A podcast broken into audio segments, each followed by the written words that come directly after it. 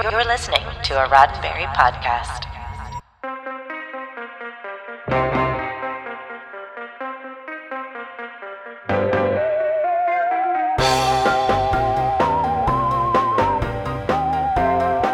I'm Ryan Myers, and this is your Sci Fi 5 five minutes of science fiction history for September 16th.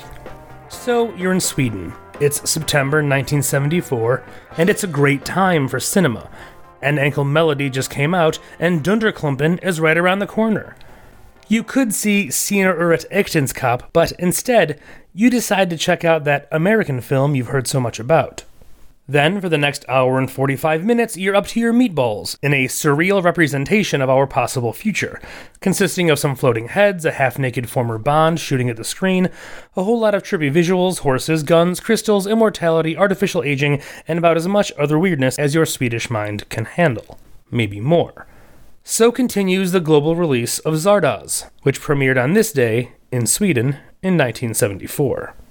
On our last journey into Zardoz, we touched on the insane plot of the film. Now, while our Swedish cinematic comrades of the past are subjected to the madness of Zardoz, or as it's known in Swedish, Zardoz, let's dig into where on earth this film came from.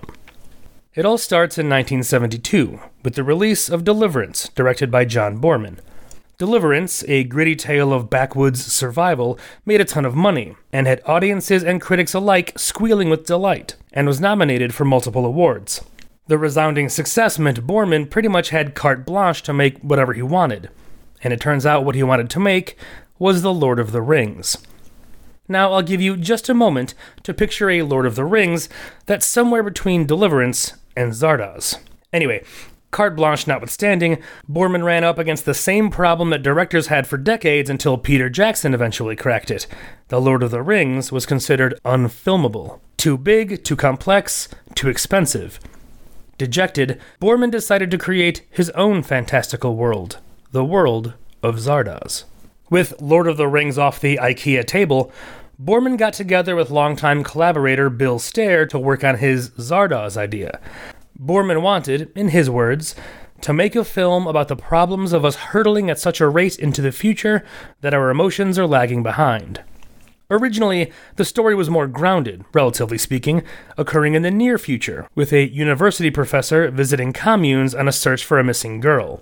The story eventually evolved into a tale of humanity struggling with its identity after the collapse of society, but even though it had decidedly become science fiction at that point, Boorman wanted to focus on inner space as opposed to outer space, preferring science fiction that focused on metaphysics and philosophy, as opposed to, quote, adventure stories in space clothes, unquote. Apparently, thigh high leather boots, red briefs, and bandoliers are far more acceptable science fiction attire. Okay, so Boorman had his story a trippy sci fi parable with Arthurian overtones set in a far flung future. Now he just had to find someone to make it. Even with the momentum of the success of Deliverance, studios kept passing on the script.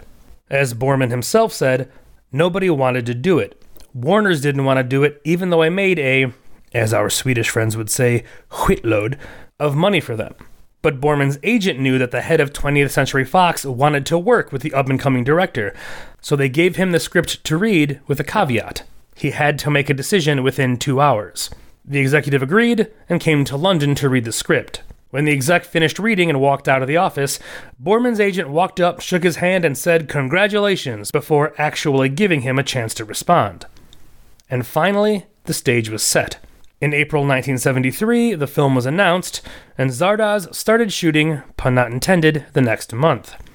There is, of course, still more to the Zardoz story, but for that, you'll have to wait for our next installment of Zardoz Around the World. Zardozapalooza? TGI Fridays.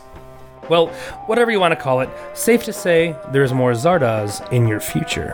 This has been 5 minutes of Zardoz history, your Friday Zardoz 5, for September 16th. Sci Fi 5 is produced by Roddenberry Entertainment.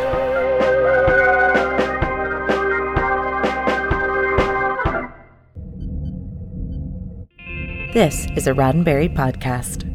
For more great podcasts, visit podcast.roddenberry.com.